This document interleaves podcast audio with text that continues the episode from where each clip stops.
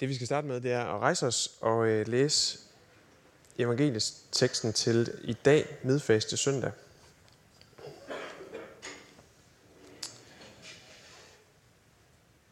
Og øh, teksten er skrevet i Johannes. Derefter tog Jesus over til den anden side af Galileas sø, Tiberias sø. En stor folkeskar fulgte ham, fordi de så de tegn, han gjorde ved at helbrede de syge. Men Jesus gik op på bjerget, og der satte han sig sammen med sine disciple. Påsken. Jødernes fest var nær. Da Jesus løftede blikket og så, at en stor skare kom hen imod ham, sagde han til Filip, hvor skal vi købe brød, så disse folk kan få noget at spise? Men det sagde han for at sætte ham på prøve, for selv vidste han, hvad han ville gøre. Filip svarede ham, brød for 200 denar slår ikke til, så de kan få bare en lille smule hver. En af hans disciple, Andreas, Simon Peters bror, sagde til ham, der er en lille dreng her, han har fem bygbrød og to fisk. Men hvad er det til så mange? Jesus sagde, få folk til at sætte sig. Der var meget græs på stedet. Mændene satte sig. De var omkring 5.000. Så tog Jesus brødene, takkede og delte ud til dem, der sad der. På samme måde også fiskene, så meget de ville have. Da de var blevet mætte, sagde han til sine disciple, Samle de stykker sammen, som er til overs, så intet går til spilde. Så samlede de dem sammen og fyldte 12 kurve med de stykker af de fem bygbrød, som var til overs, efter dem, der havde spist. Da folk havde set det tegn, han havde gjort, sagde de, han er sandelig profeten, som skal komme til verden. Jesus forstod nu, at de ville komme og tvinge ham med sig, for at gøre ham til konge, og han trak sig atter tilbage til bjerget, helt alene. Kære far, dit ord er sandhed. Hellig os du nu i din sandhed. Amen.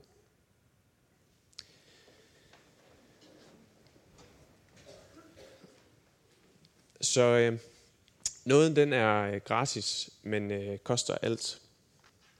Det har været øh, temaet for, for lejren her. Og øh, jeg har ladet mig fortælle, øh, noget af det første, man lærer på filosofi, det er, at øh, to øh, modsatrettede udsagn ikke kan være sande på, på samme tid. Og, øh, og det er jo så til to modsatrettede udsagn. Øh, noget er gratis, men koster alt hvis det skal være logisk, give, give, logisk, øh, give logisk mening, så, så kan det ikke hænge sammen. Så det er jo selvfølgelig uh, ment som en provokation. Og øh, forudsætningen for den her prædiken er, at, at jeg deler det op sådan, at, at der er noget, noget den er gratis. Og det, sådan er det bare. Der er ikke noget men. Øh, der er også noget, der koster noget. Men det er ikke noget. Det er noget andet. Og øh, så når jeg taler om noget, der koster noget, så er det ikke noget så er det, øh, så er det, øh, det at, øh, at leve i efterfølgelse. Så øh, spørgsmålet er, om vi egentlig kan bruge den her overskrift til, til søndagens tekster.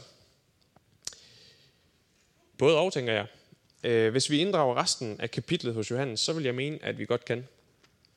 Så prædiken kommer til at tage udgangspunkt i Johannes kapitel 6, hele kapitlet, og, og så vil jeg forsøge at forklare, hvordan lejrens tema hænger sammen med øh, teksten. Fordi Johannes, som vi lige læste teksten her, er egentlig meget lige til. Jesus han mætter 5.000 mænd og deres familier. De fik et gratis måltid. Der blev ikke krævet noget af dem. De skulle, ikke, øh, de skulle egentlig bare tage imod. Øh, og når vi husker på, at Johannes han bruger ordet tegn om Jesu undergærninger, så er det fordi Jesus han fortæller, at uh, Jesu gerning med at mætte de her 5.000 er et tegn på noget andet. Der er en dybere mening med Jesu handling. Og den her dybere mening, den får vi at vide, når vi læser lidt længere i kapitlet og hører, hvordan Jesus han fortæller, at han er livets brød. Det er altså øh, evangeliet, eller noget, noget aspektet, den første del af, af temaet her i vores øh, tekst i dag. Jesus han er livets brød. Det vil sige, at, øh, at det er kun Jesus, som kan mætte din dybeste sult. Og øh, det gør han ved at række sig selv til dig. Og du må få det for intet. det er det her skandale, som øh, Jesper han talte om i går.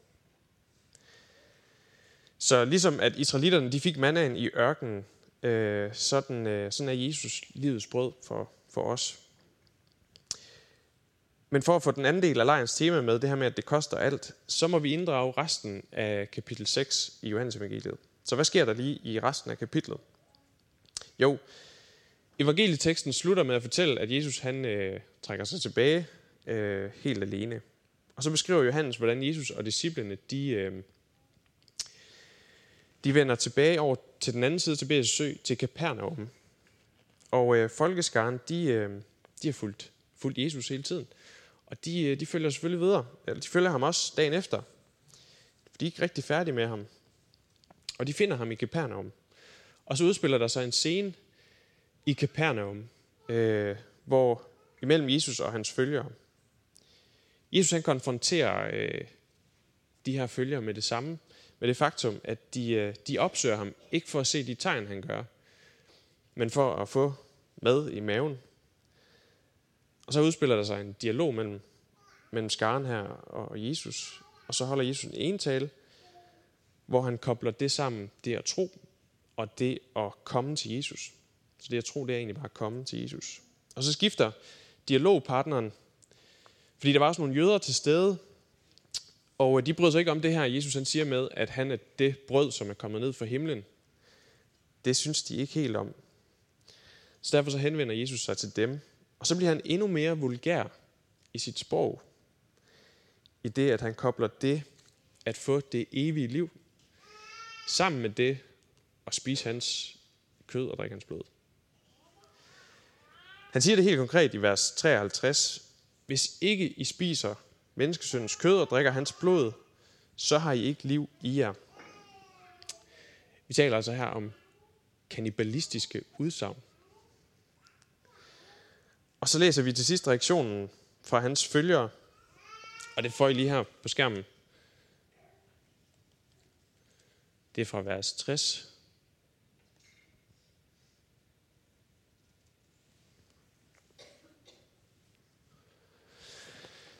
Der står mange af hans disciple, som hørte det, sagde nu, det er hård tale. Hvem kan holde ud og høre på det? Men Jesus vidste ved sig selv, at hans disciple skumlede over dette og sagde til dem, forarver det jer. Hvad så, hvis I ser menneskesønnen stige derop, hvor han var før? Det er ånden, som gør levende.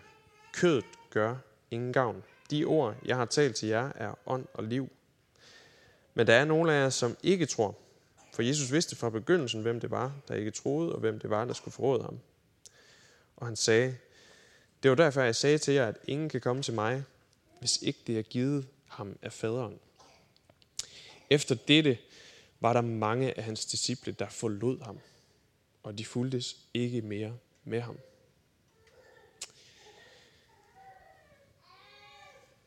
Det er hård tale, Jesus Jesus, øh, det lyder ikke ligesom noget, øh, jeg kan være med på.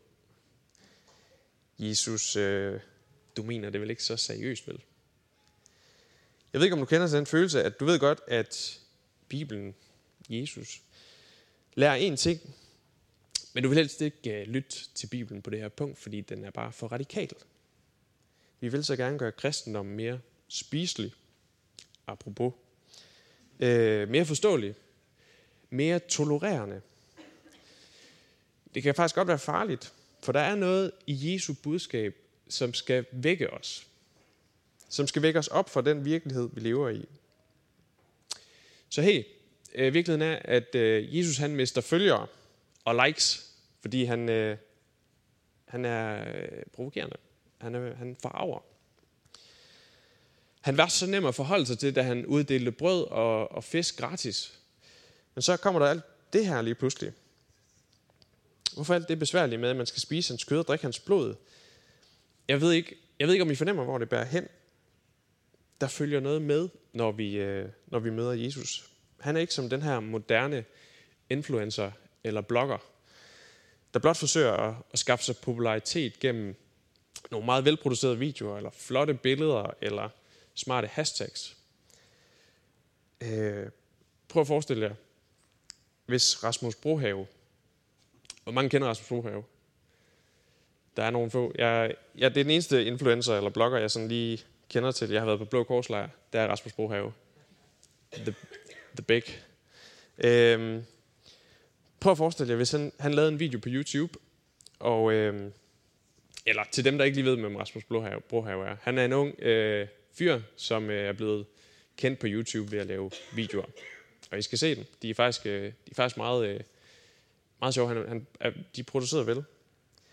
Øh, prøv at forestille dig, hvis han så lavede en video på YouTube, Rasmus Brohave her, hvor han fortalte, at han kunne tilbyde evigt liv, hvis man spiste hans kød og drak hans blod, og at han i øvrigt var kommet ned fra himlen. Øh, hvad ville din reaktion være på det? Så jeg tror egentlig ofte, så bliver Jesus bare vores homeboy, øh, som på billedet her. En god ven, som vi vælger at lytte til en gang imellem, når vi lige synes om det. Og øh, vores homeboy er vel egentlig bare et forsøg på at gøre Jesus mere spiselig, for nu at bruge det udtryk. Men hvis han, hvis han blot er vores homeboy, så er han vel i virkeligheden lige så død, som billedet her er i sig selv. Så hvad er det for en, en pris, som mange af Jesu følgere her ikke er villige til at betale? Prisen er egentlig, egentlig stor, når man tænker over det. Fordi det at spise en andens kød og, og, og drikke hans blod, i bibelsk forstand, betyder, at du lader en anden person komme ind i dig. Pointen med at gå til nadver, er, at Jesus han kommer ind i dig. Så prisen er faktisk, at du opgiver dig selv og lader Jesus komme ind i dig. Så ja, det koster noget at følge Jesus. Det koster faktisk alt. Fordi vi, øh, fordi følger vi Jesus, så er vi ikke længere trælle for den her verden. Så er vi, så er vi hans. Så er vi Jesus. Tilhører ham. Det betyder, at vi ikke længere er vores egne. Det betyder faktisk, som Paulus skriver, at vi ikke længere selv lever, men at Kristus lever i mig. Er det så en svær pris at betale at opgive sig selv? Det skal vi øh, se en øh, video med nu her til refleksion.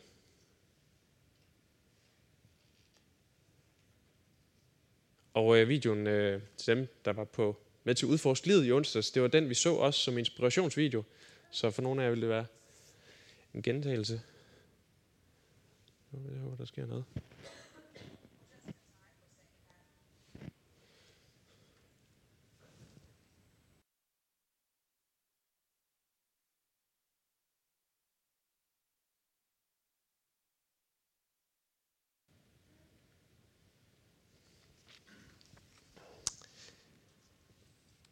Er, øh, er det en svær pris at betale, at opgive sig selv?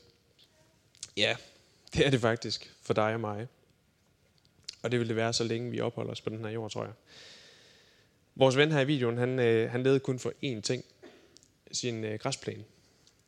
Praise the Lord, som der stod bag på hans ståmaskine. Og han kommer faktisk aldrig rigtig videre, som vi ser.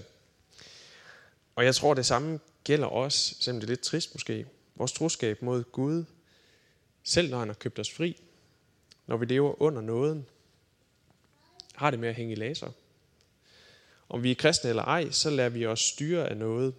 Vi er, ikke, vi er aldrig neutrale. Se bare på israelitterne, der trods, alt, der trods af, at Gud har friet dem ud af Ægypten efter 400 års øh, slaveri, kort tid efter mister deres troskab til Gud. Og gang på gang så beklager de sig over øh, deres forhold og mindes den tid i Ægypten, som, som de var i vil længes tilbage. Og før vi ved af det, så har de bedt Aaron om at, øh, om at lave en guldstatue, som de kan tilbyde i stedet for Gud. Så israeliternes troskab vaklede fatalt. Og det samme gør vores, når vi dagligt begærer vores allesammens græsplæne. Hvad enten det er materielle ting, vigtige relationer, kærlighed eller succes. Der findes et begær inde i os, som vi ikke kan kontrollere selv. Vi kan godt forsøge, men jeg tror aldrig, vi lykkes med det. Folkeskaren, der fulgte Jesus, fulgte også deres inderste længsler. De fulgte Jesus rundt og alle vegne. Ikke fordi Jesus han viste et tegn på sin herlighed, men fordi han tilbød den gratis brød. Så hvad gør vi? Selv når vi lever under noget, når Gud har befriet os ud af Ægypten og lavet sin mand regne ned over os, så, vi ikke er, øh, så er vi stadigvæk ikke i stand til at opgive os selv, som er den pris, der kræves af os for at have fællesskab med Gud.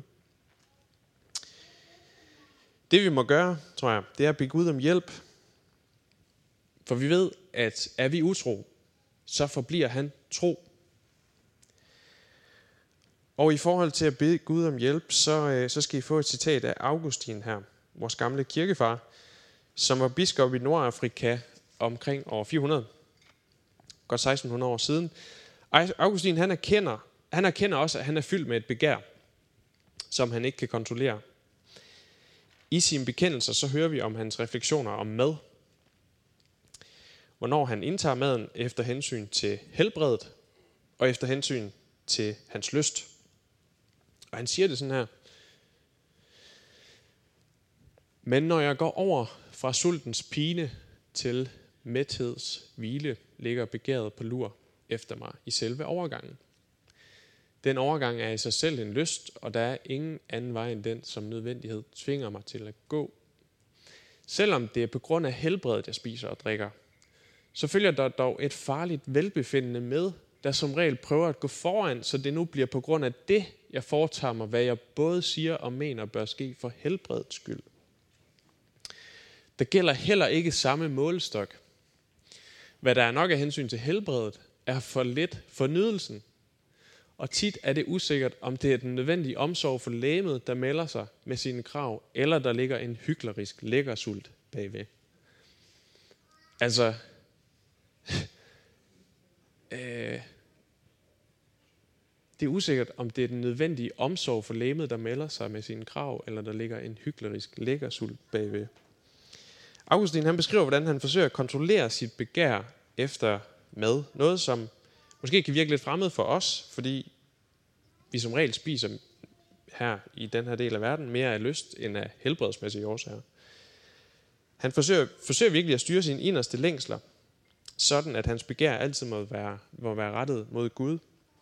Men han må erkende, at han er ikke i stand til at kontrollere det. Han siger derfor så senere, Heller ikke Paulus formåede det af egen kraft, fordi også han var støv.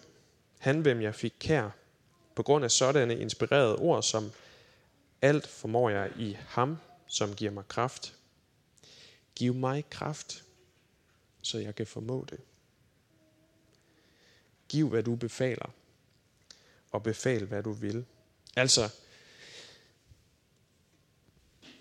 den her bøn her, giv hvad du befaler, og befal hvad du vil. Det synes jeg er en ret stærk bøn. Altså, vi beder Gud give os det, som vi ikke kan. I sin erkendelse af, at Augustin ikke kan efterkomme det, som kræves af ham, hans dybeste begær egentlig, så må han bede Gud om at give ham det. Så for Augustin blev det klart, at uden Gud, hans vilje og kraft, så formår mennesket ikke noget. Så Augustin han bliver meget ydmyg øh, og må bede Gud om hjælp. Så hvor lander vi lige, øh, hvor lander vi lige den her? Og øh, hvad er det, vi skal tage, tage med os hjem fra, fra lejren og teksten i dag? Øh, vi skal tage det med hjem, tror jeg, at vi skal huske at holde begge virkeligheder højt. Egentlig. Noget er 100% gratis, som Jesper også var inde på i går. Og det vil sige, at den ikke kan fortjenes på nogen måde. Jesus han er livets brød. Det er ikke en eller anden viljeskombination mellem os og Jesus, der giver os evigt liv. Det er ene og alene Jesus. Det er kun ham, der kan stille vores sult og begæret i os. Samtidig så kalder Jesus os til at leve i efterfølgelse af ham, og ingen andre. Vi kan altså godt tale om, at det koster noget på en måde. Det er ikke en billig noget, som er et udtryk, den tyske præst Dietrich Bonhoeffer, Bonhoeffer han bruger. Vi kan ikke tjene to herrer, apropos den video, vi så. Enten så har vi valgt Jesus, eller så har vi valgt os selv. Er det for høj en pris at opgive sig selv? Jeg er i tvivl, om man overhovedet kan kalde det en pris. For der er nærmere tale om et bytte. Vi får Jesus, og Jesus får os. Og det bytte kan faktisk ikke sammenlignes. Fordi Jesus han er bare en helt anden kategori end os. Og jeg har lyst til at sige, at det er som at bytte en Lada med en Mercedes lige over. Men Jesus han er en helt anden liga, så, så jeg vil egentlig ikke sige, at ja, jeg vil ikke sige, at det er nogen høj pris. Øh, tværtimod. Så velkommen til midfaste søndag. Den søndag i fasten, hvor vi får lov at huske på, at Jesus faktisk er spiselig i bogstavelig forstand, som vi mindes, når vi går til nadver, og at han er den eneste, som kan stille vores længsler sult. Vi får lov at blive befriet fra alle de ting, som binder os til den her verden, som har en udløbsdato, og bare hvile. Hvile i, at Guds nåde er nok for os. Hvile i, at Jesus aldrig viser den bort, som kommer til ham. Og vi må huske, at øh, når vi ikke lykkes med at leve i efterfølgelse, så elsker Gud os stadigvæk. Lad os bede. Herre, vi takker dig for, at du er en nådig Gud, som ikke behandler os efter fortjeneste, men at du kommer herned til os og giver dig selv for os. Lad det vække et kald i os, så vi må efterfølge dig. Jesus, kom ind i vores liv med dit kød og blod, og bliv vores liv. Jesus, stil vores sult. Amen. Der vil være et minuts refleksion.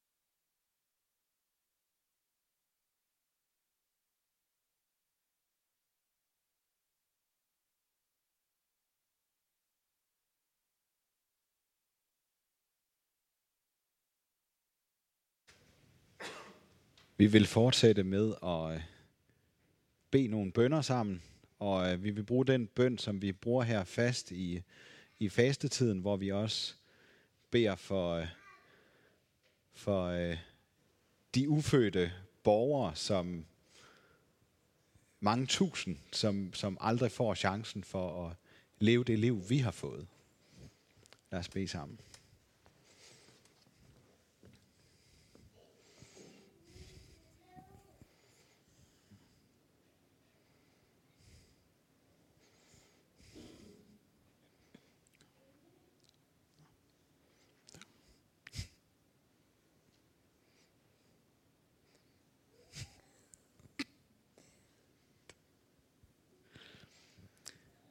Far i himlen, som fostre så dine øjne os.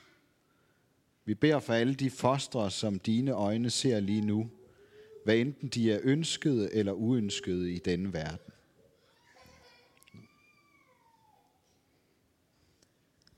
Hjælp os til at se dem, som du ser dem, som elskede og uerstattelige. Vi beder dig beskytte det spæde liv og give visdom til de forældre, der har fået det betroet – Tag imod alle børn i din barmhjertighed. Vi beder for de voksne, som har et lille menneskeliv på samvittigheden, om at de må vende sig om og møde tilgivelse fra dig og få nyt håb. Vi beder for vores land om, at du må omvende os fra at gøre et menneske til et fravalg. Lad din sandhed trænge igennem vores hårdhjertethed og vend os om til dig. Tilgiv vores land den blodskyld, som vokser over os dag for dag.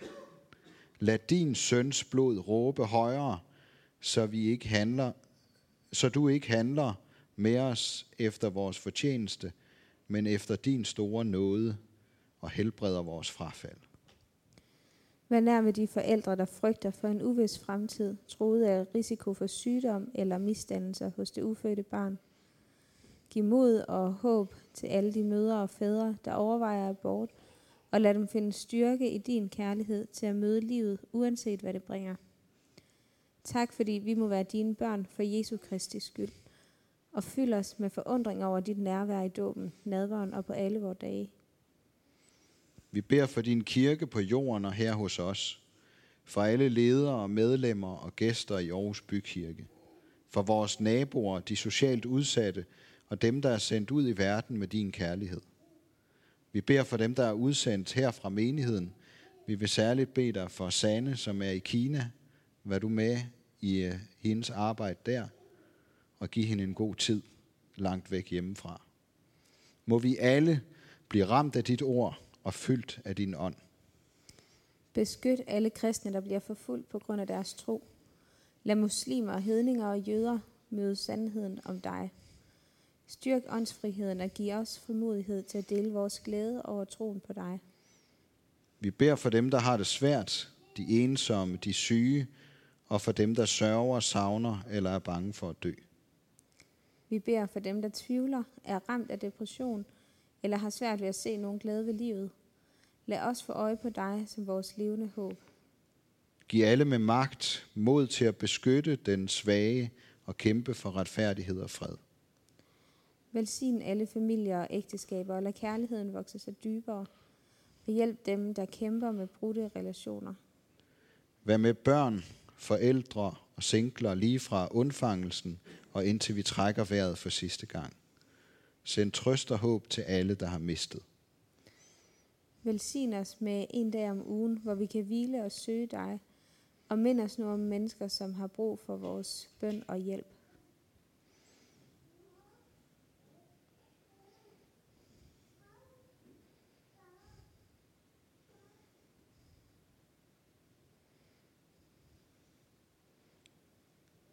Lad hverken sorg eller glæde forhindre os i at råbe til dig, som altid hører, og giv os tillid til, at du altid vil være med os, os der er afhængige af din hjælp. Amen.